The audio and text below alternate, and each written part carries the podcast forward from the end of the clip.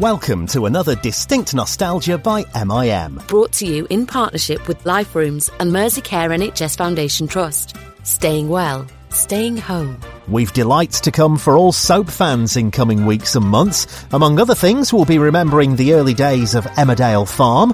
We're back on Brookside Close. There's loads of Weatherfield memories in Corrie's 60th year, and we'll be checking in at that Midlands motel again. Plus, we've some international soap fun to come as well. But this week, we're back in Walford as we continue celebrating the very early days of EastEnders in its 35th year. He was one of the original stars, and the country affectionately took to his character and his hapless ways very quickly. This week, we've been chatting to none other than actor Tom Watt. So transport yourself back to February 1985 and our first sighting of Lofty Holloway. Tom, thank you very much indeed for joining us and uh, to talk to us about. I mean, we're going back 35 years. Uh, you were one of the. Am I right in saying you were actually one of the original? Were you there on the first in the first episode of EastEnders? Second episode. Second episode. So yes, original, but uh, the character didn't appear until the second episode.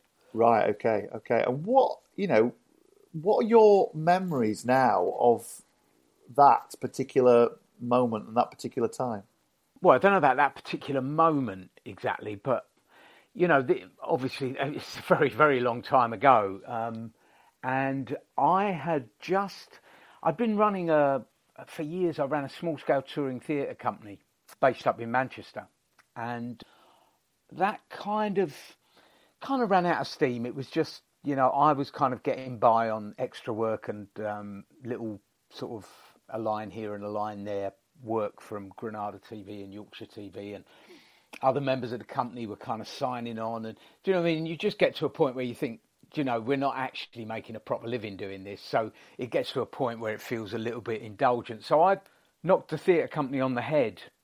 It was a great time. Public Spirit the company was called and it, was a great time but it just kind of ran out you know it, it ran its course. And I just decided to move back to London and to kind of go uh, just to try and make it work as an actor, really. And um, first job I got when I went back was, funny enough, I had to go straight back to Manchester, and I was um, a lead in a pilot for a, a kids' TV series for Granada.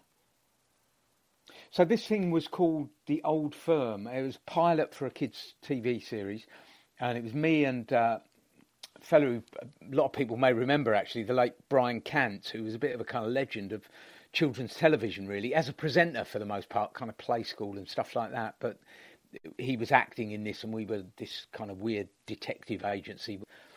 So I did that and was kind of waiting to find out if that, you know, it was a pilot for a series, and you wait to find out if the series gets commissioned and probably if they had commissioned it, I would I would never have done EastEnders because I really enjoyed it. It was brilliant. You know, racing around Alderley Edge in bubble cars and stuff, and you know, breaking into houses and you know, doing detective type stuff. It was it was uh, I really enjoyed it. So while I was waiting, I was a, a, member of an actors cooperative down in London called Actorum, which is still going strong now. And one of the other people was a guy called Rio Fanning, who was one of the original. He was an actor uh, who I did act with actually later uh, later on. But uh, he, at the time, he was writing for EastEnders. He was one of the, the original team of writers.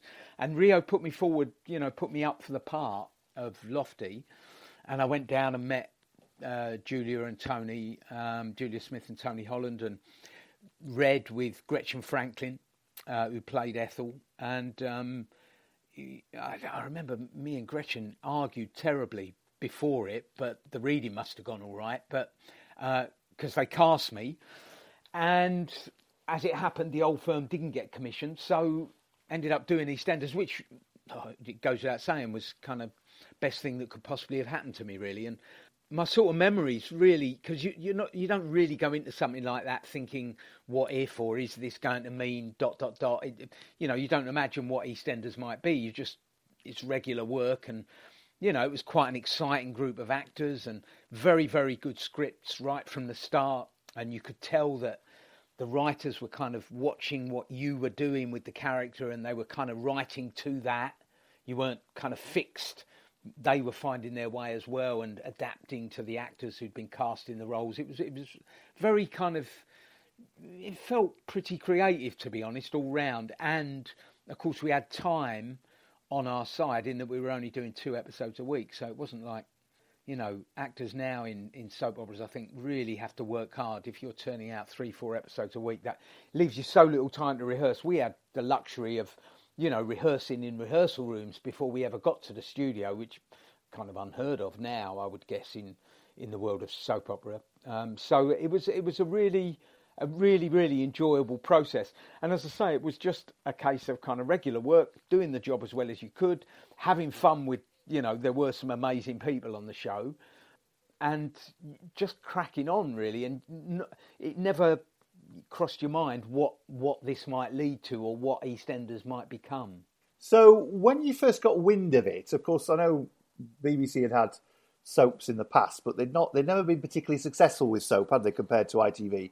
So this was the this was their you know their big moment, sort of shine kind of thing. Did you realise when you first got wind of it that it, it was actually going to be a soap opera, or did you think it was just a, a series that might last a short period? Oh no, no! It was always pitched as a soap opera. I mean, the contract was a year. Uh, I think the first contract was was a year, which you know you'd never get a year's contract on a drama like that. I mean, no, no, it was. Um, no, it was always going to be a soap opera. That was that was kind of on the tin from the start.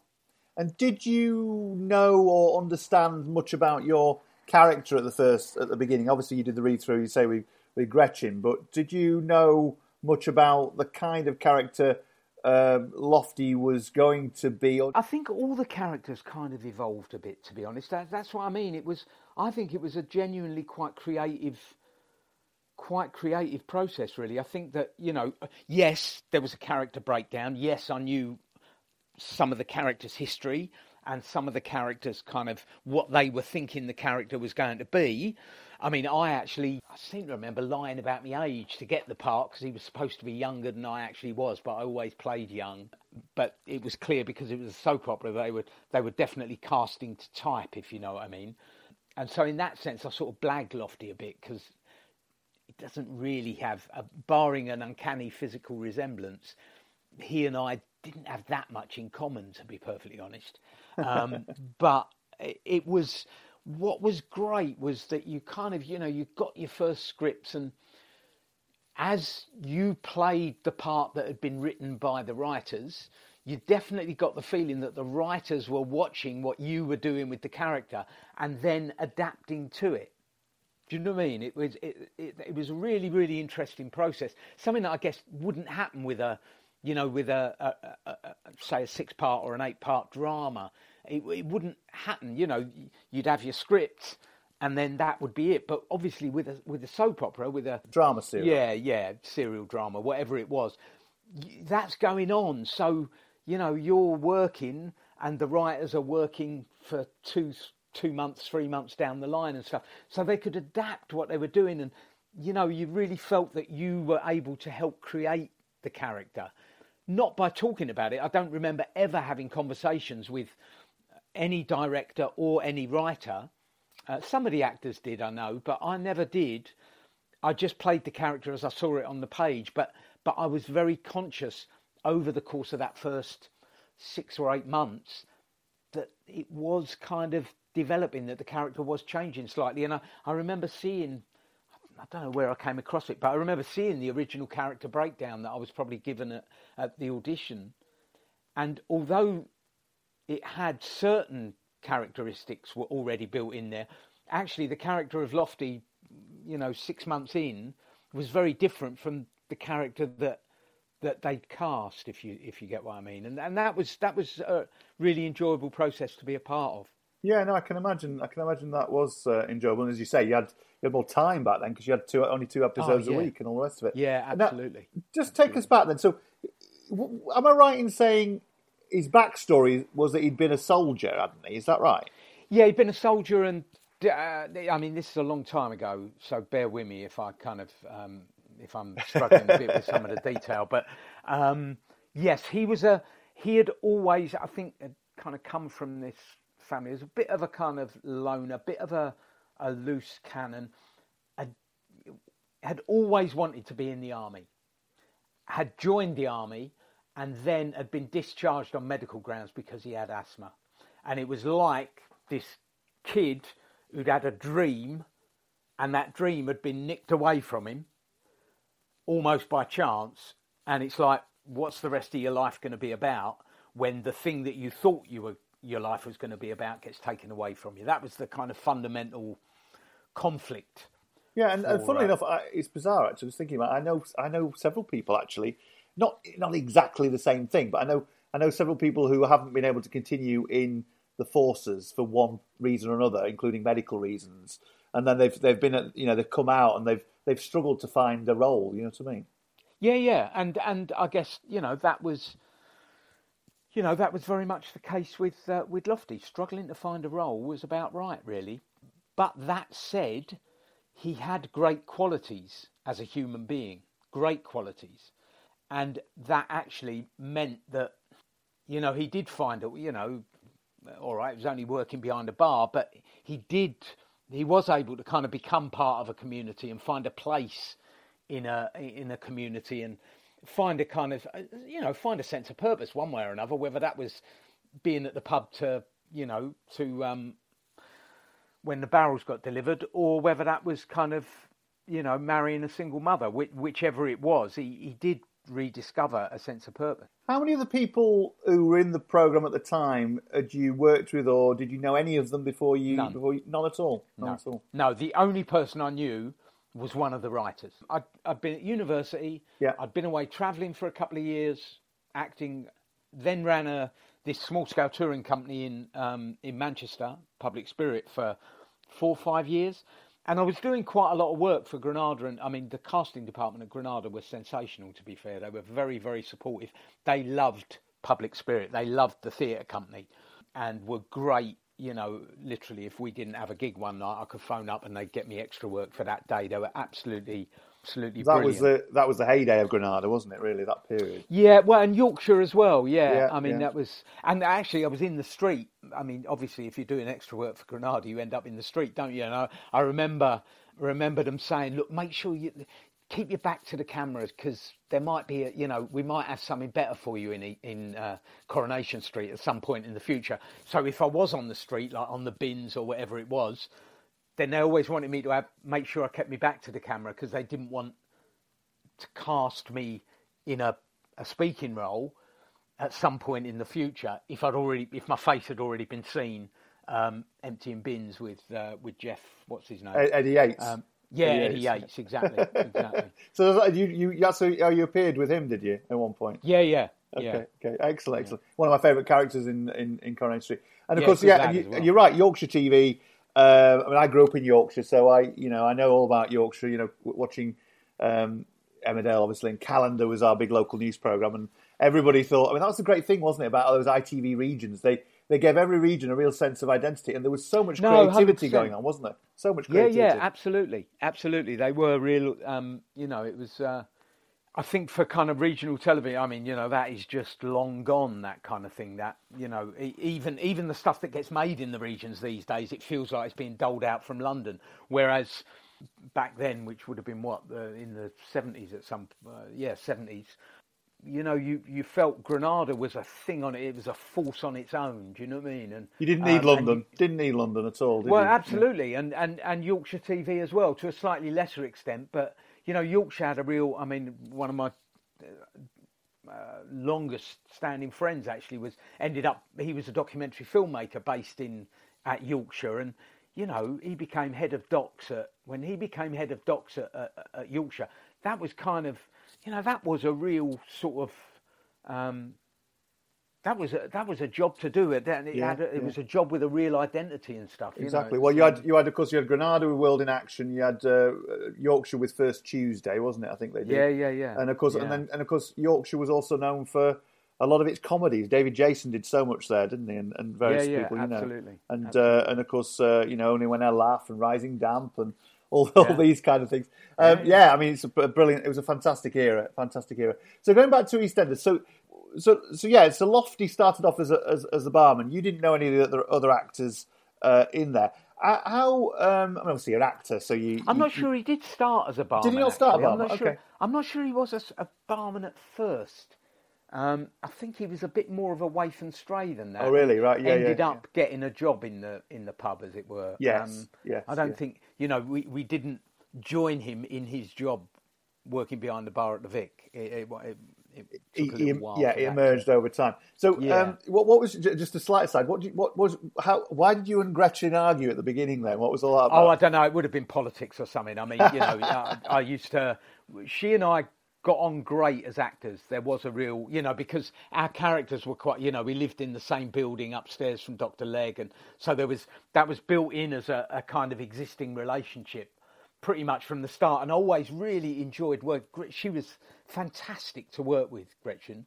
Um, really, really good actress, and kind of just kind of actor I really like. Just gets on with it. Do you know what I mean? And, and plays. You know, you you knew Gretchen wasn't just saying her line; she was listening to yours, and you know, it, it, she was great to work with. However, anything else to do with life on Earth, we probably didn't really see eye to eye. So it you know, it would have been something I don't politics or something or other. Well, of course, you you were dealing. I mean, you you had some great people you were having to work with at that particular point in terms of you know legends of of acting. I mean, you you obviously there was Anna Wing, of course, as well. who You Yeah. did quite a lot with, didn't you? You you, you did have a lot of scenes with Anna over the, over the time you were there. Yeah, yeah. I mean, you know, you tend to remember scenes where you were kind of one on one with people. Do you know what I mean? Though, though, you know, and so that was, you know, it was kind of the Vic was Ange and Den and Sharon. Obviously, later on, it was with, uh, you know, Sue Tully, Michelle. A lot with kind of Bill Treacher, and a lot actually early on with uh, John Altman and with Linda Davidson, who played Punk Mary. There's Yeah, a lot of stuff yeah. there. That that uh, that whole kind of relationship with with Mary, kind of bit slightly kind of prefigured what happened with um, with Michelle later on. So I kind of with Anna, a lot of the scenes I was in with Anna, there were a lot of other people around. I, you know, she was obviously she was absolutely kind of core character. You know, that family. I think was originally envisaged very much as the heart of the heart of the drama. If you you know the heart of the community, that that if if you said one thing that EastEnders was going to be about, it was about that family.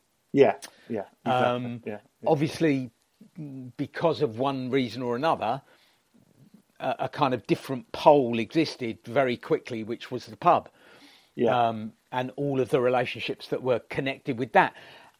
And I, I'd probably say that you know one of the reasons why Lofty was such an uh, uh, there were all sorts of reasons to be honest why Lofty was such an amazing character to play, but one of those was that he was quite a central figure in both those worlds. yeah, he was. He was very you much know- so. You're right. Yeah, yeah, Yeah, and and that meant that you, you were kind of either at the heart of, or at least on the fringes of, some of the very very best stuff. I'm just trying to think back because I, I did watch EastEnders from uh, the very beginning as a little boy of 12 or 13 or whatever it was. Lofty at the beginning, obviously, we know the, the complicated story that happened later with with Den and, and and Michelle and Lofty and all the rest of it.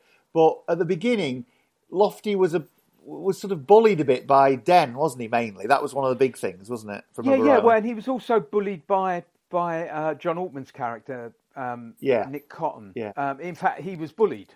Do you know what I mean? And and uh, he he was kind of a bit of a, you know, he was a bit of a well, he was a bit of a lost soul, and he was a bit of a kind of you know, and a very kind of incredibly sort of humble and um, transparent individual, which obviously, very much true to life, made him um, potentially, you know, left him exposed, left him uh, vulnerable, and um, you know, again, that was that was something that was that was really good to play. EastEnders being EastEnders, there was a lot of serious storylines, but also um, Lofty's character also helped to bring a little bit of comedy as well, didn't it? Hundred percent. Well, that's what I'm saying. It, you know, uh, kind of. I don't know if I was aware as aware of it as I might have been at the time, but you know, it is if you to have a character that has real, real dramatic storylines, but also you would describe probably as a comic character. That's that's really good for an actor. That's really good. Um, so I, you know, I've always felt like that was I was very lucky to to get the chance to do both in that in that situation. Do you know what I mean? Yeah, definitely, um, definitely, definitely. Yeah. He's a household name. Hello, Mr. John Simm. My gosh, I'm recording from my airing cupboard. Jesus. Yeah. New to Distinct Nostalgia.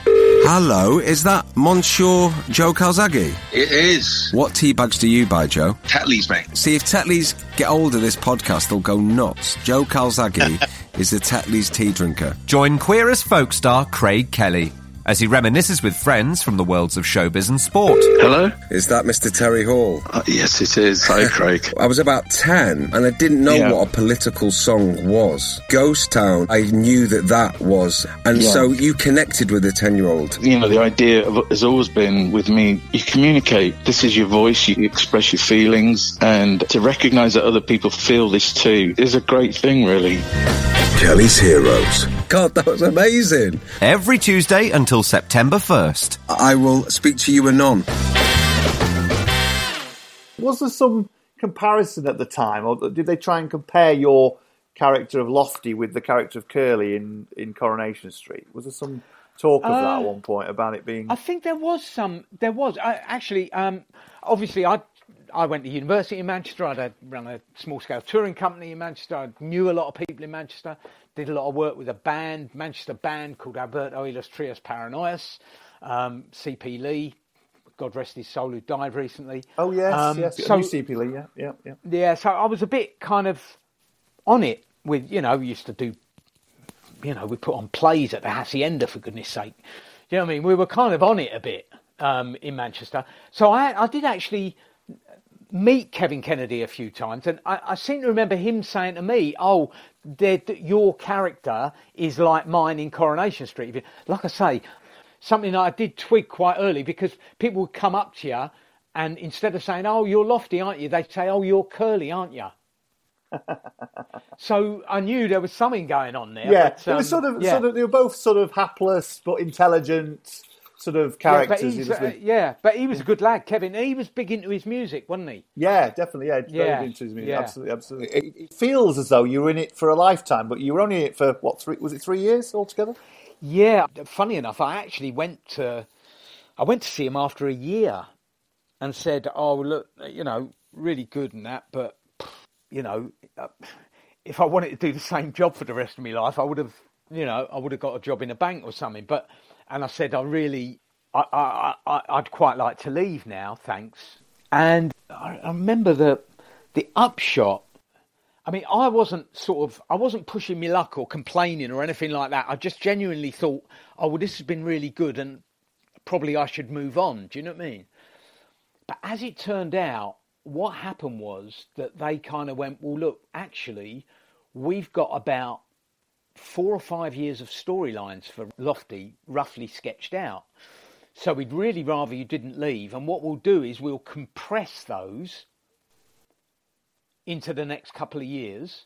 So stay for that time, which I did, and which obviously I'm, you know, I'm really pleased I did, um, because it was it was then that all the stuff, you know, around Michelle and what have you, really kind of kicked in, which is, I guess, what the character is remembered for more than anything. So, and I, I wasn't kind of forcing anyone's hand, or I was, I was being quite genuine. I thought, you know, if you're an actor, then probably a year is good, and you move on and do something else. But they did convince me to stay and said, look, there's some really good storylines. We want you to stay, and I I agreed to, and um, so did another two years, and then left. Yeah, I guess about three years into the run of the the run of the show. We'll be back after a quick break.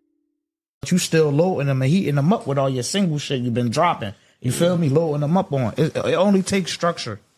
And, and, you know, just paying attention to the climate of the game. Yeah. Know what I mean? So do do your homies uh got a role in your in your little? I mean, Yeah, yeah, we all we all artists over here, man. I'm Y'all trying, all rap? Yeah, Oh, I'm trying, I'm trying, Oh, I'm trying, I'm trying to get them on there. Yeah, Damn, Me- y'all me- just- yeah, look, look, y'all look, look. sitting there quiet? No, look, look, look, all artists, man. We go, you feel me? We gonna have this like. Bro, me and my man, like me and my man Kai, we be like, I don't know, we play, we play with this shit right play now. with this I ain't shit. gonna lie, we play with this shit right now for for real. I ain't gonna lie. Don't play with it. No. Take that shit serious. When you first started, obviously, as you say at the beginning, you didn't really know where it was going to go, what was going to happen, whether this thing was going to last, you know, six months or sixty years or whatever. You just didn't know what was going to happen. When was the point that you realised that EastEnders was huge and everyone was watching, and that this was a big, big thing for the BBC? I can't be sure, but my memory is that it happened pretty quickly. It happened pretty quickly. It happened, I think the thing that really kind of caught fire with it was the relationship between Den and Angie. Um, quote unquote real life publicity surrounding Les, Les Grantham and his background. And obviously, people, if, if people watch telly together, I don't mean families watch telly together. I mean a country watch telly together because you had basically, you know, you had BBC One, ITV, BBC ITV, and then you had the kind of posh channels, BBC Two and Channel Four, and that was it. And that was it. So once the word started getting round, I think it happened quite quickly.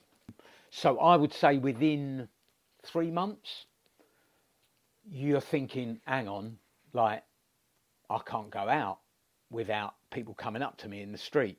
I can't go to the shop without people coming up to me in the street and all that. And, you know, it, that happened pretty quickly. We were doing two episodes a week and there was an omnibus edition on Sunday. And I think that uh, part of the reason why things kicked off so quickly with it was obviously you know, people had far fewer things they could watch. You watched programs when the television companies put them on. You didn't, you know, there was no sort of decision making really for the uh, for the audience other than the on off button.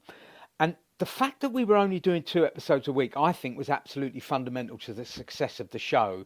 And it's something that potentially soap operas have lost now because they're now three episodes, four episodes. You know, what made EastEnders successful? Look, there were some really good writers on the job. There were some really good actors on the job. There were some good storylines, all of that. But obviously, what made EastEnders kick off was that the watching that viewers found something to engage with, and so obviously television companies and the BBC or ITV with the street or whatever, they'll obviously go, oh look, we're getting fantastic viewing figures. That must be because our show's so good. So if we do more episodes, then that will carry on. Actually, it doesn't work like that. I think with soap operas, the thing that really makes soap operas catch fire is the time in between episodes. So what you'd get with EastEnders, for example, is you'd have people talking about the episode from Thursday night, going, "Did you see?" and talking about that, and then talking about what's going to happen on Tuesday. And so it was actually the conversation around EastEnders and not just EastEnders itself, which made the show as successful as it was as quickly as that happened. Whereas now, of course, you know, if you've got kind of three, four, four episodes a week, five sometimes, well, there's no room for that talk. And each episode becomes a little less important because it's not got that groundswell of of of um, conversation amongst the millions of people watching it um, to to build on, and so th- I think that's partly why people started talking about it. There was a kind of immortal line from someone or other. I can't remember who said it, but said the only unreal Brookside was showing at the same time on Channel Four, and somebody wrote or said at some point the only unrealistic thing about Brookside is that nobody on the show talks about what's happening in EastEnders. and that was it. The point with EastEnders, yes, good stories, great writing, some really good acting, but the real thing was people started talking about it. And that's what meant that we got to a point fairly quickly where big episodes were being watched by 25 million people at a time. Yeah, no, absolutely. And it was people talking about it that was the key. not the thing itself. The thing itself had to be of a certain standard, and obviously had to engage people. But it, it, two episodes a week left the time for people to talk about it, and there wasn't the same pressure on plot lines and narrative. And do you know what I mean? You could, you could, Yeah. you had time to develop stories. and and some of those storylines, some of those some of those episodes, when you look back on them, uh, not just in, in EastEnders, but in lots of the other soaps as well, or, or drama serials, you know, they they did take their time to do something. Sometimes there were very quiet moments. You know, there were Yeah, yeah. You, you you sort of. Yeah, they were they, they were done in a way in real time, whereas everything seems speeded up these days. Do you know what I mean? No, Um, absolutely, you know. absolutely. Well, they were once or two. Actually, there were sometimes they actually were done in real time, and eventually, you, you, this kind of led to the two-handers. You know, where you, Yeah. you, there was a director, one particular director, a guy by the name of Mike Gibbon, who was um, he was really good for the show actually, and I always didn't really talk much to the guy, but I liked, you know, he, he was a really good director. I liked what he did, and I remember there being a big scene in the pub, and I'm I'm, I'm struggling to remember exactly what happened. It was Den, Angie, Sharon, and Lofty, and I have a feeling it was a, a an episode where where Sharon kind of kind of seduced Lofty. It was all quite, you know, and then Den came in and it all went off. And do you know what I mean? I, I, roughly, I think that's more or less what happened. I, don't remember the, but what I really remember is that this was like a kind of probably an eleven or twelve minute scene, and we used to film in studio Wednesdays and Thursdays and film outdoors on the lot on a Friday. So you had to get the interiors all shot on a Wednesday and Thursday. And I remember we, you know, we're working on the two episodes from that week, working, working, working.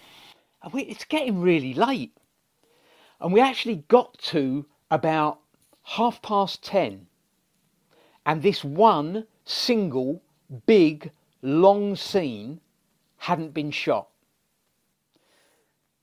And I, I think we all, you know, Leslie and Anita and, and Letitia and I, we kind of realised what was going on. And basically, what Mike had done was slowed everything else down because what he wanted was for that scene to be shot like a piece of theatre. He wanted it on one take. And he only left time to shoot that scene once. And you know, this may sound a little bit kind of, in fact, I'm sure it does sound a bit lovey, but for actors, that's really, that's proper fun, that is. When you know it's 20 to 10, you've got a 12 minute scene, there will be no retakes. Yeah. Do it. Do the scene. And he set up all his cameras, you know, and all his moves, because obviously it's not just the actors, but it's the whole crew have to do, you know, because obviously you get retakes as often from technical issues as you do from actors forgetting their lines or, you know, crashing over each other. So he had set this situation up where basically he was shooting the the scene that was going to take you to the end of the episode, the da da da bit at the end. That scene, and it was a long scene. He was setting that up as live television. So it was recorded live, Brilliant. Brilliant. effectively. Yeah, yeah, It was, yeah. reco- it was, it was brilliant. And obviously, at the time, you thought, "Oh, wow, that's you know, that's groundbreaking." Of course, then you sort of you read and you find out, and of course, all drama was shot like that back in the day. Do you know what I mean? There, there was no such thing as retakes and stuff. That that's how things were back in the day. Well, Coronation Street was live, wasn't it, on the first on its first night? Hundred percent, hundred percent. But then for us, that was really, really exciting. You mentioned there about about the the whole thing of of Den, you know, catching possibly catching you and Sharon, you know, because he, he he never wanted his princess touched by anybody, did he? Really, really. Um, and and Lofty wouldn't be Lofty wouldn't be good enough for his princess, would would he? Well, just the thought would never cross his mind. Do you know what I mean? Uh, I, I think it'd be just a complete impossibility. Now think of the two characters. Think of Sharon and think of Lofty. That ain't happening, is it? With with Den and Angie as her mum and dad, that ain't happening. Exactly. But it, exactly. it sort of, you know, Sharon, for whatever reason, got it in her head that she was going to, you know, seduce Lofty. Um, it was it was really well written scene as well, and you know Letitia's great. I mean, she's she's proper and sort of still going strong in it and stuff. And you know, we got on really well, and uh, there were a lot of good actors in it. You know, and I mean good actors as in, I mean good actors as in put in really good performances, but good actors is in as in people you could you could really work with. You know, and Yeah.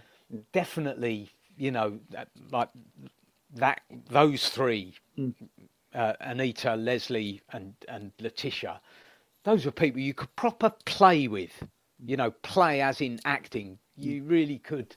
Uh, it was great. It was great. Tell us a little bit about that that the, the pub side of things then, and, and, and playing with those three actors, uh, as you say, they're fantastic. You know, was it is anything you could particularly remember about the way Leslie or Anita or or Letitia used to work, and things that sort of quirky things that used to uh, impress you or annoy you or make you laugh or whatever? Well, I always think the, you know, for me the the best actors are the best listeners. You know, and you you always felt like with those three, they they just, and uh, Sue Tully was great like that as well. That you know that you felt like they were they were listening to your character. You, you weren't taking it in turns to say lines. Do you know what I mean?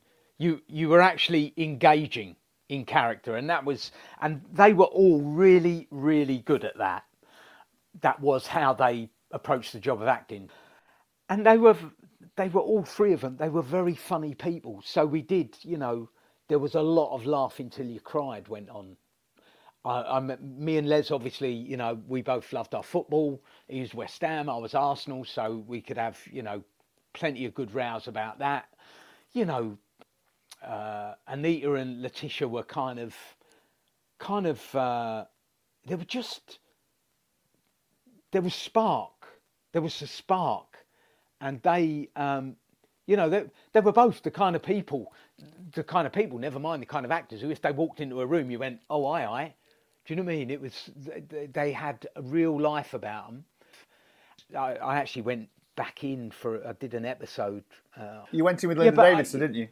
yeah, Yeah. And, but you know, uh, you kind of I hadn't I hadn't seen Letitia Dean for years. You just kind of go straight back to it. Do you know what I mean?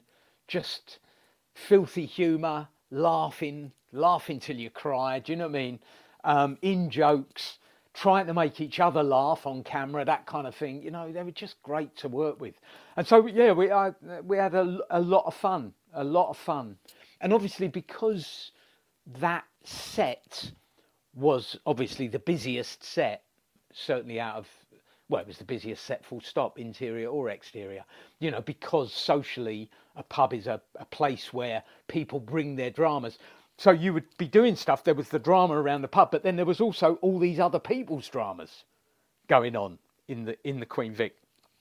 So it was, yeah, tho- those were those were good. I mean, there was plenty of standing around and you know pretending to pour beer and all that, but um, no, it was it was good. Fabulous. And of course, you were you were playing younger, but you you were sort of older than the the, the, the, the sort of the youngest actors in there, weren't you? Yes, yeah. So I guess there were there were kind of there was a, a sort of teenage generation, if you know what I mean, uh, uh, which was Letitia, Paul, Sue Tully, Linda Davidson, you know, uh, Ian Beale, uh, Adam Woodyatt was was that sort of age as well, and I was probably in in real life I was probably about ten years older than them, and certainly I was five or six years older.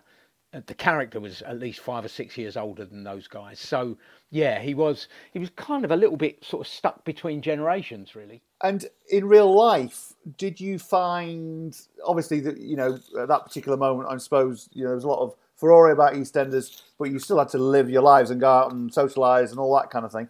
Did you find yourself socialising with the younger lot or the older lot, or what? What? What, what did you do generally? That's a good question.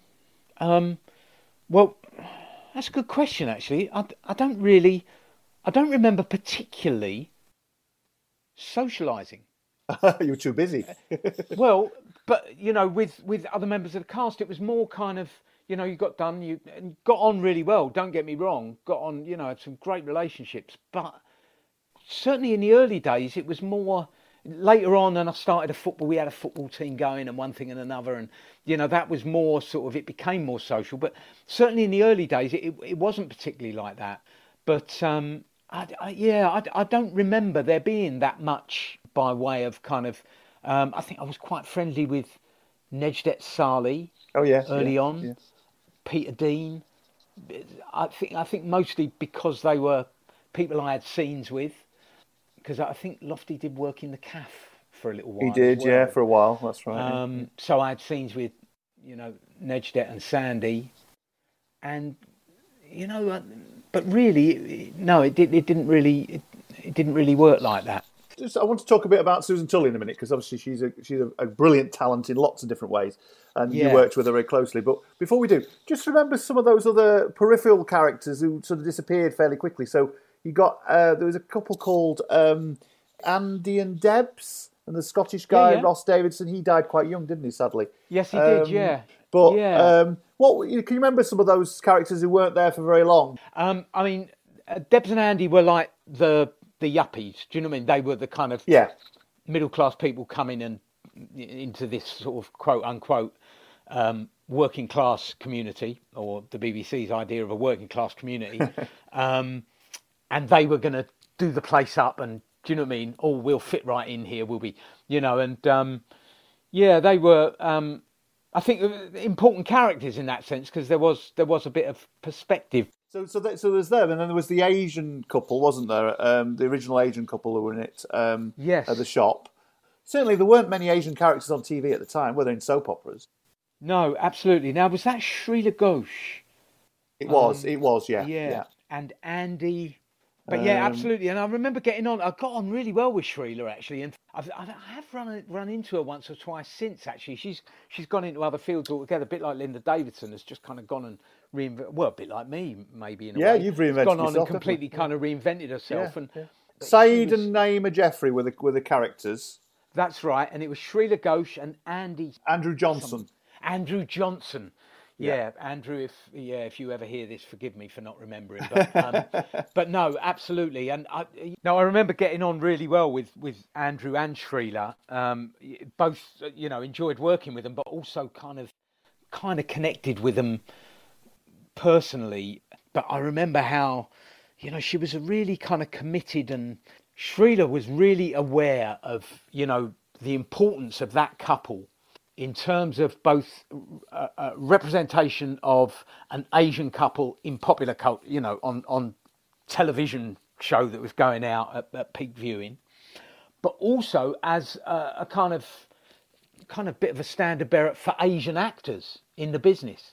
Um, and she was really, you know, very kind of bright and very ambitious, not just for herself, but on a in a, in a wider sense. And I remember Shreela ended up uh, joining the same actors cooperative that I was a, a, a part of at the time, and um, that wasn't an accident. That definitely came out of conversations we had about, you know, around around what that character meant um, and what she hoped it, it might achieve. This is Distinct Nostalgia by MIM, the home of a regular quiz testing your TV and film knowledge. Yeah, I'm a huge fan of Star Trek, so can you ask me some questions on that, please? I absolutely loved Paperplay. Was that presented by Susan Stranks? I'd like to have some questions about Coronation Street in the 90s. How would you like to be crowned Distinct Nostalgia Mind of the Month and win a Distinct Nostalgia mug in the process? If you think you could answer random questions on both a chosen subject and if you get to the final, TV and film general knowledge, then drop us a message now on the contact page of the Distinct Nostalgia website, distinctnostalgia.com. Distinct comedy.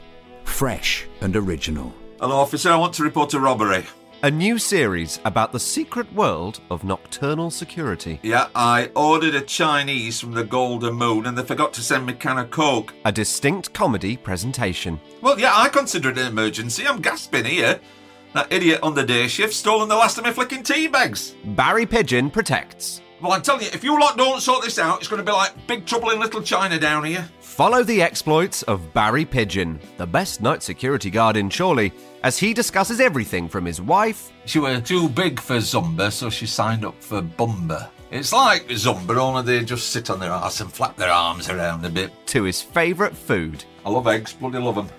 poached, scrambled, fried, scotched, cream. I love them all. From Andrew Birtwell and Kurt Brooks, starring Roe David McClelland, and guest starring Royston Mayo and Bruce Jackson. Columbo meets Sherlock, that's me. Barry Pigeon protects. I know what people think about this job, but it's not all sitting on your ass, drinking brews and watching challenge TV. Uh, I sometimes bring a book as well. Watch now at distinctnostalgia.com. Distinct drama, fresh and original. Mr. Fenn, I assure you that I have not come here to murder you, however tempted I may be. A terse 40 minute drama set in a US correctional facility. Oh, I see. You wish to be sent to the electric chair. Yeah. Oh, oh, no, no, no, Mr. Fenn. That would not do at all. Starring the award winning Joe Sims. In short, Mr. Fenton, you are what may be regarded as disposable humanity. Don't you dare think that I started all of this out of political ambitions. Yes, sir. Yes, Mr. Daniels, I do think that. And to show you that there is such a thing as redemption. To show you that you are educable and have potential. Show me? Show me, Mr. Daniels? I think you're done showing me my potential. As we forgive them. Available now. To place yourself in the center of a dream doesn't make it a bad one. And this dream, my dream, in whatever depths of despair it may have been born, has become the star of something real. Listen at distinctnostalgia.com or search for Distinct Drama wherever you get your podcasts. Let's talk a bit about Susan then, because obviously Yeah. things developed, and you you developed this relationship with Sue Tully, who'd been through this situation with um, with, with Den and all that. I remember it all. Well, becoming- Michelle had, rather Michelle. Sorry, yeah, Tully, of course, yeah. yeah. Michelle had gone through this situation with with Den. I remember it all being, you know, there was a, you know, uh, we were on tenterhooks, weren't we, all the time with that storyline for quite a long time. And um, but obviously, the, the sensible side of it of this whole story was was your character really, and I think everyone sort of um, felt for you um, in, in this sort of in in that period. Tell us a little bit about that storyline and, and working with with with Sue, Sue Tully. Um, well, Sue's character, Michelle, was the character Michelle was like the spiritual heart of EastEnders. She was the central character, certainly for as long as I was in it, and I suspect for quite a while after it. She was. If you said, "What's this about?" you'd say it's about Michelle. It's about Michelle Fowler, and it's about what happens to her in the context of her family, in terms of growing up, in terms of, you know, all of this. And um, she had obviously been a television actress for a long time and wasn't phased by anything at all. Uh, didn't take the whole process. She respected the process, but didn't take it too seriously. In terms of acting for a camera, acting for television, she was absolutely pitch perfect. You know what I mean? Just knew knew how to pitch emotion um, for a camera to, to get it. And me and her did get on really well. We did get on really well. Partly probably because we'd grown up quite close. I was obviously quite a bit older than Sue, but we we had quite a lot in common in the sense of where we'd grown up. We'd both grown up in Islington. Um, you know, both Arsenal fans. Do you know what I mean? We, we we had quite a lot of common ground, and very quickly, once we started doing stuff together, there was I think it was a real sort of. Um, there is no greater respect between two actors that when you know you can completely trust the person that you're working with. That whatever you give to that person, they will give back. Sorry, this is going a bit lovey again. Um, but Sue was just that completely. I just trusted her, you know, completely. And we just, we got on. Do you know what I mean? And both of us, obviously, kind of by the time those Lofty and Michelle storylines developed, we'd had a long time to develop our individual characters. So by the time those two became relevant to each other, the the two individual characters were really well established, and that helped helped us a lot, I think. And we just kind of, you know, and I, you know, it was it was good story. That was good story, and real sort of, um, you know, I think they were both characters who. I think, to be honest, you know, thinking about it, you know, they were both characters who had enormous integrity and were both absolutely committed in pretty much in all circumstances to doing the right thing. As I said before, I think um, the audience, you know, really sort of uh, during that storyline began to sort of really care for your character, and I don't know if that was reflected in the feedback you got in terms of fan mail or whatever, but I think people identified with him quite a bit, didn't they? Um, I don't know about identified. I think that people identified with the situation. Yeah. You know uh, that. I, I think that was the. It was you know because with everything, you know, look, actors can only ever mess up great writing. What I think people really engaged with was the quality of the writing. I think both Lofty and Michelle were inc- extremely well written characters, and the and the situation that the writers put Lofty and Michelle into was really, you know, I, I just think was a it was, it was a really um, a very powerful. You know, you had these two characters, both of them were were very kind of characters of great integrity and characters who wanted to do the right thing. Mm. But the more they tried to do the right thing, the more the wrong things seemed to happen. And yeah. that's you know that's good. That's that's good drama. That and real life in a way. That's yeah, yeah, real absolutely, life, yeah. You know, and yeah. I think that was the great thing about EastEnders. I mean, it's become a cliche, hasn't it, over the years? Oh, EastEnders, oh, it's depressing, or people often say that. Usually, people who don't watch it actually, but but actually, you know, there was that there was a degree of realism about EastEnders that did did connect in terms of, you know, it, what yes, it was you know it was very gritty, and of course it was soap opera and, and all the rest of it. But um, those particular characters, you know, people like Michelle, um, you know, that, there was, yeah, you could recognise them. I think very. Easily. Yeah, I mean, and it's funny really because you say, oh, it was gritty, it was this, it was that. Actually, Lofty and Michelle, that wasn't particularly gritty. That wasn't that. That was just very.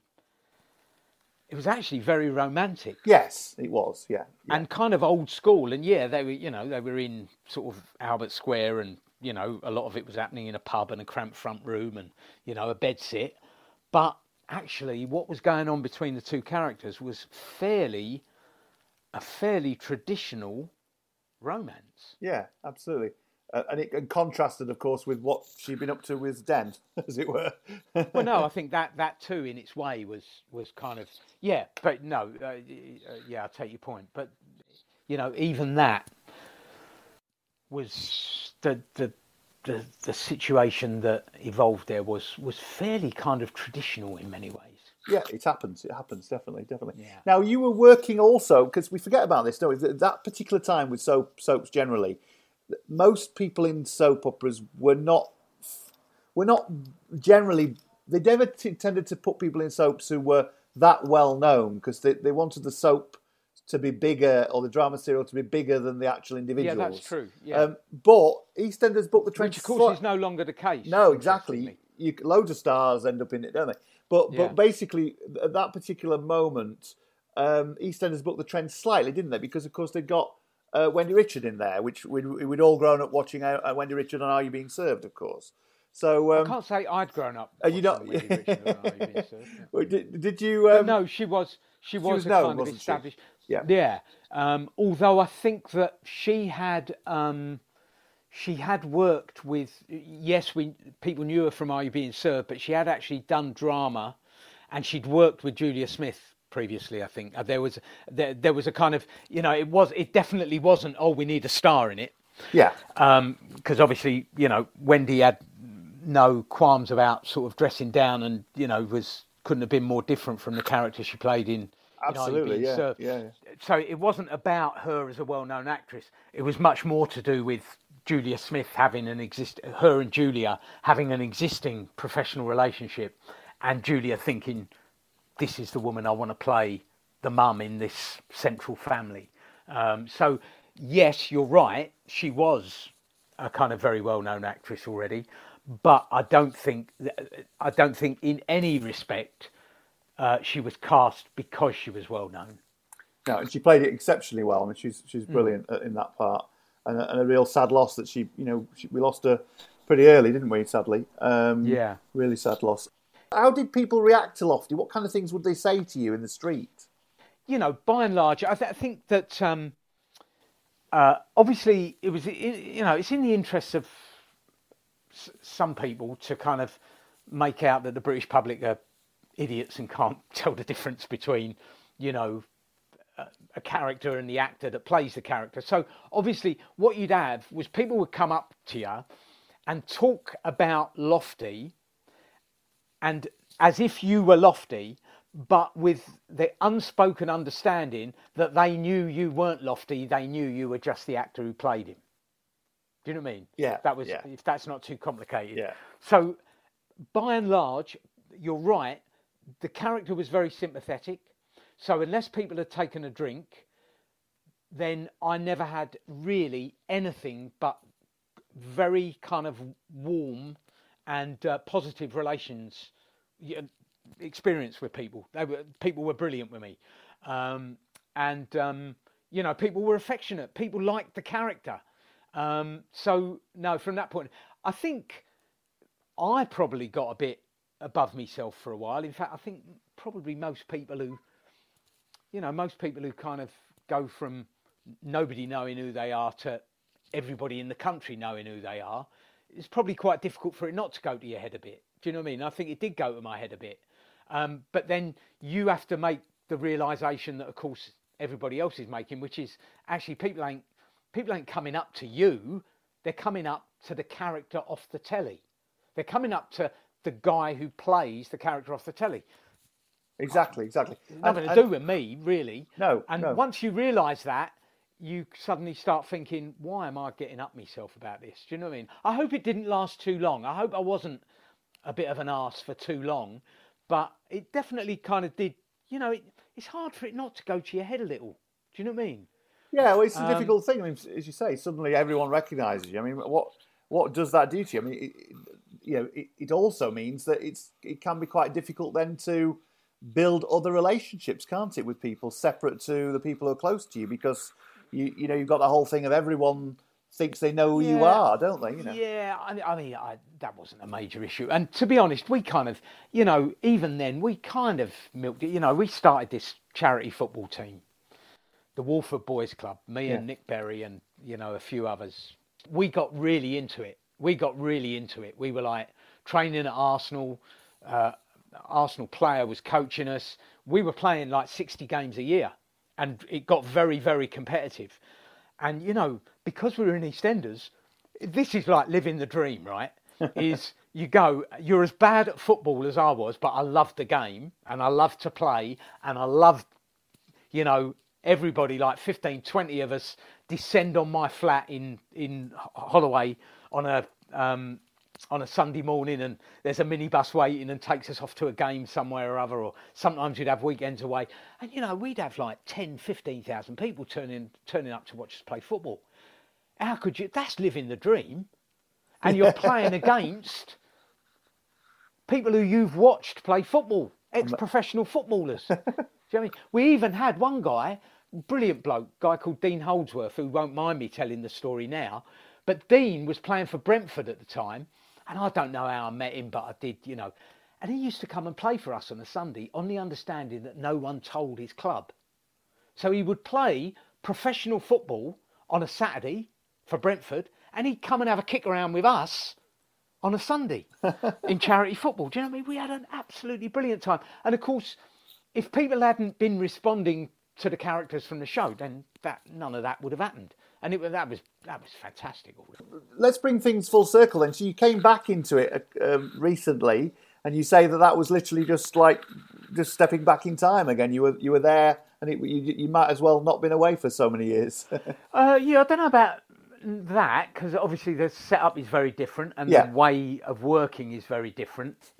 It was a really good storyline. It was, uh, you know, and there was sort of, uh, you know, there's a bit of interesting kind of, oh, what happened to whatever happened to? Do you know what I mean? I don't. Yes. I, I mean, for me as an actor, to find out what they had in mind for what had happened to to Lofty in the meantime, and so it was good storyline, good scenes, great with Letitia and Gillian and Linda and you know people that you you know had done so much work and enjoyed working with so much back in the day, and suddenly you're sort of there and just the same the same old jokes and uh, it was yeah it was it was a lot of fun. And it was to be honest it was an eye opener as well because it was um, you know I did quite a lot of press around it at the time and I, t- I have to say I was really you know just talking to the current cast and stuff I just I just thought wow there's fantastic sort of work ethic and you know I think the actors have to work really hard to kind of keep up the because of the turnaround because everything has to happen so quickly doing four episodes a week i just you know and how do you keep up with all these different storylines? And yeah. i just you know i was kind of full of admiration really Yeah, for, for how how the current cast work. Yeah so it was good actually. And uh, funny enough at the time i thought wow like i, I looked at what they were doing the the people now the actors now and i thought do you know i'd really like to have a go at that. I'd love to have a go at doing it how they have to do it Yeah. you know what I mean? Yeah. It would. I think it would be a real because I, I just I thought they really do graft, you know, um, in a way that perhaps we never had to. Yeah, You know, we worked hard. Don't get me wrong, but there was time. Of course. You know, rehearsing not on camera. This, it's just like you've got your scripts, learn your lines, go and do it.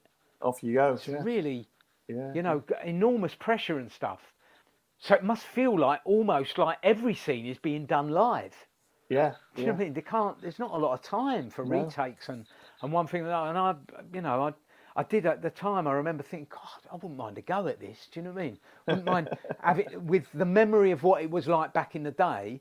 I wouldn't mind having a go at, you know, seeing if I could do this now in the in the circumstances that that the the current cast work in.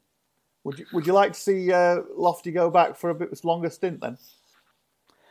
I don't know if if it was if there was a, if there was a story to do, then I would probably yeah. I mean, I, I'll be honest. I'll say you know yeah, great, but then I'll look at the work, the amount of work I've got in front of me, and I'm thinking yeah, dream on.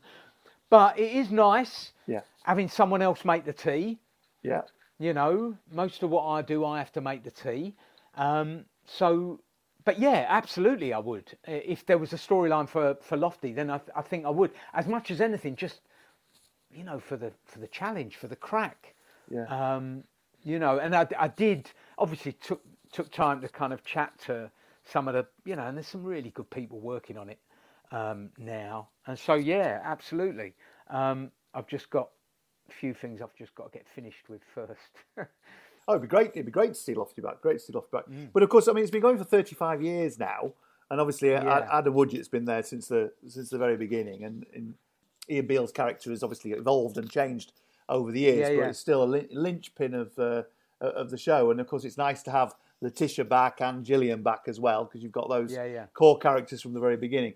So you left in 1988, but as you said right at the very beginning, it it was three years, but it was three years that changed your life, wasn't it? Yeah, absolutely. It was, you know, I, I yeah, hundred percent, hundred percent, and it has never been anything but a really good thing for me professionally. Do you know what I mean? Whatever I've gone on to do, um, you know, particularly in terms of kind of writing, broadcasting, kind of obviously I've gone on to you know I've, gone on to have some great work as an actor, but I've also done quite a lot of writing, quite a lot of broadcasting, and and it, the thing is, what you realise, what's if you if you're on telly in people's front rooms, kind of two three times a week, if three times a week, if they watch used to watch the omnibus.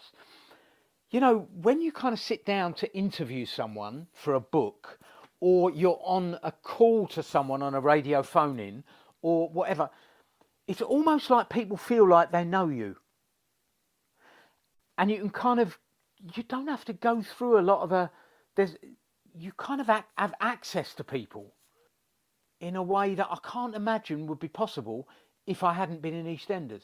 That people aren't kind of defensive. You don't have to sort of feel your way around with people. People feel like they know you already, and that's uh, that's a, a that's been a big plus in a lot of the stuff I've I've gone on to do um, subsequent to EastEnders. Yeah, it breaks the ice, doesn't it? Basically. Yeah, hundred percent. Well, in fact, it doesn't break the ice. There is no ice to start with. exactly, exactly, exactly. Um, so straight after that, I mean, you, you so you, it, was your, it was your choice to go, was it? It was your choice to go at that point. Yeah, I mean, look, I was all, obviously I'd gone in after a year to say I wanted to leave, um, and then stayed three um, in the end.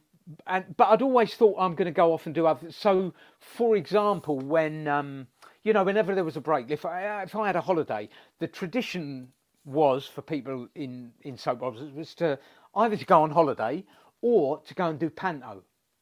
Um, neither of which I ever did. Every time I had a break, I would go and do a play somewhere, um, or I would go and do some presenting work because I always thought I want to be doing stuff after this. Do you know what I mean? So, and obviously because I was in EastEnders at the time, it did mean I got involved with a couple of very very good shows, theatre shows. Fantastic play down at the Theatre Royal Stratford East um, with the legendary Philip Hedley directing a fantastic Victorian melodrama called The Ticket to Leave Man, and then a play of my own that I wrote, which was uh, on a, um, a pub theatre in Islington, the King's Head, which was actually with it was a two-hander, and it was me and um, Rio Fanning, who was the writer who got me into EastEnders in the first place. Ah. We acted in it, and it was directed by one of the very best directors to ever work with EastEnders, Antonia Bird. So, you know, I always had that in my mind. And I was also doing a, a thing for ITV just at, just when um, when late night television, people forget, you know, eleven o'clock at night, twelve o'clock. Closed used to be down. the test card. Yeah. Absolutely. ITV had a thing called Night Network that I used remember to go that, out. yeah, yeah. Used to start on, you know, went out Fridays and Saturdays, I think. Yeah. Um, and that started at midnight. Yeah. And I was one of the original presenters on that. Yeah. I Um, think I remember. I think I remember. Was that around the same time as they started doing the what was it called, the Hitman and Her, or whatever it was? That came on in the middle of the night as well with uh, with um, what's yeah. Michaela Strachan Yeah, and the um, the guy uh, Yeah. Waterman. uh, yeah, that's it. Pete Waterman. Yeah, yeah, yeah, yeah. Yeah. it might have been around the same time. It might have been around the same time Because they were Um, experimenting with late night TV, weren't they? Basically. yeah, yeah, and Night Network was that was um, that was good. That and uh, that was uh, that was really good. That was and obviously the fact that I was people knew me from EastEnders. The obvious thing is to say, oh well, that's probably why you got the job, and you know I'm sort of realistic enough to go, yeah, that probably is why I got the job. Yeah, so what? But you know. Yeah, yeah, absolutely. But when it came to doing the job, this is exactly what I'm talking about. What they had me doing wasn't acting. They didn't have me playing lofty. What they had me doing was interviewing. I was I was doing interview mm. strands. And what happened was I would sit down with musicians, with sports people, with actors, with directors, with whoever. And because I was off EastEnders, those people kind of felt like they knew me. So it wasn't I wasn't like an interviewer. They were interviews, but they weren't exactly interviews. There was there was a sort of informality about it that kind of worked for Night Network. It And, probably um, probably helped because helped that your character was a nice character. If you'd been a baddie, yeah, yeah, you might not yeah, have been. probably, probably. So did that? uh, Did you ever feel as though you'd like to maybe uh, write for a soap opera or something? Um, it did kind of cross my mind. Funny enough, uh, writing drama is not something I ever thought I was particularly. Well, I'm not particularly good at anything. I do a lot of things sort of moderately, if you know what I mean, and get away with it. But the I used to write for the touring theatre company that I had back in the day. I wrote this two-hander. Um, uh, a few words over lunch, which actually did get kind of picked up by the BBC, and I was, you know, commissioned to turn what was a forty-minute play into a first episode of a comedy drama series. I did talk to the Bill actually about writing some episodes for them, but I'll be honest with you, I don't really think. Funny enough, I, I, I write I write treatments, I write pitch documents, I write synopses. You know, if you've got a series and you need a kind of 18 oh, I don't know, the sort of 12 to 18 page outline of the story and how it's all going to work, that's me. But to actually sit down and write the things, I'm not sure I'm kind of good enough for that. I think uh, the, the things I write are, are, are not, um, I, I, I specialise in other kinds of writing. So is if the you so, way to put it. so if you were to do something in a drama serial or soap or whatever, it'd probably be as a storyliner rather than a right rather than actual Yeah, writing, I would say so. I mean, because that is, uh, you know, I do do quite a bit of that. I've, I've worked for EA Sports on the FIFA game for the last five years, um, and that's exactly what I do for them. Um, I, I storyline for uh, for the FIFA game.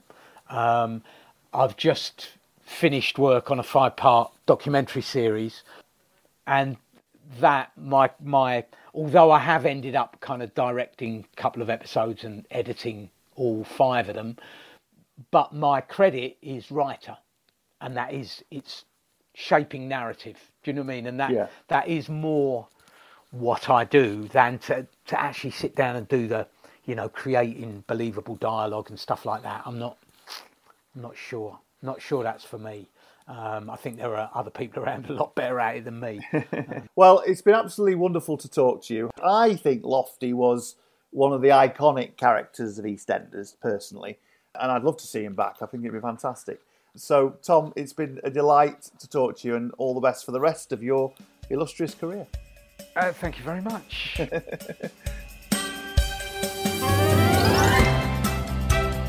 Distinct Nostalgia is produced by MIM. And you can hear lots more programmes via the Distinct Nostalgia player. June Brown talks about the early days of EastEnders. I wouldn't like her for a neighbour, not in the old days, because she was a right old gossip and, and she was prejudiced a lot. Yeah.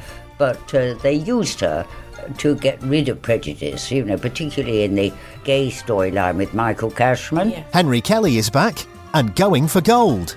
In any quiz program, you've got to concentrate on what the point is. And I have to watch my breathing.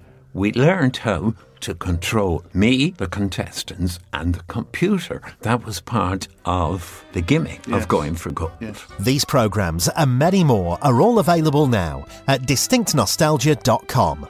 Get in touch via the Contact Us page on the website. Bye for now. Distinct Nostalgia is brought to you in partnership with Life Rooms and Merseycare NHS Foundation Trust. We've lots of activities for you to do at home at liferooms.org. Staying well, staying home.